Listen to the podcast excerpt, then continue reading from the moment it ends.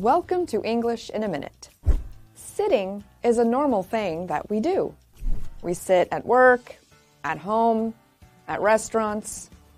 Honestly, we probably sit too much. But what does it mean to be sitting pretty? Dan, how is your new apartment? It's great. It has the best views of DC. And guess what? My book is selling really well. Wow. You, Dan, you are really sitting pretty. Sorry, Anna, it's my publisher.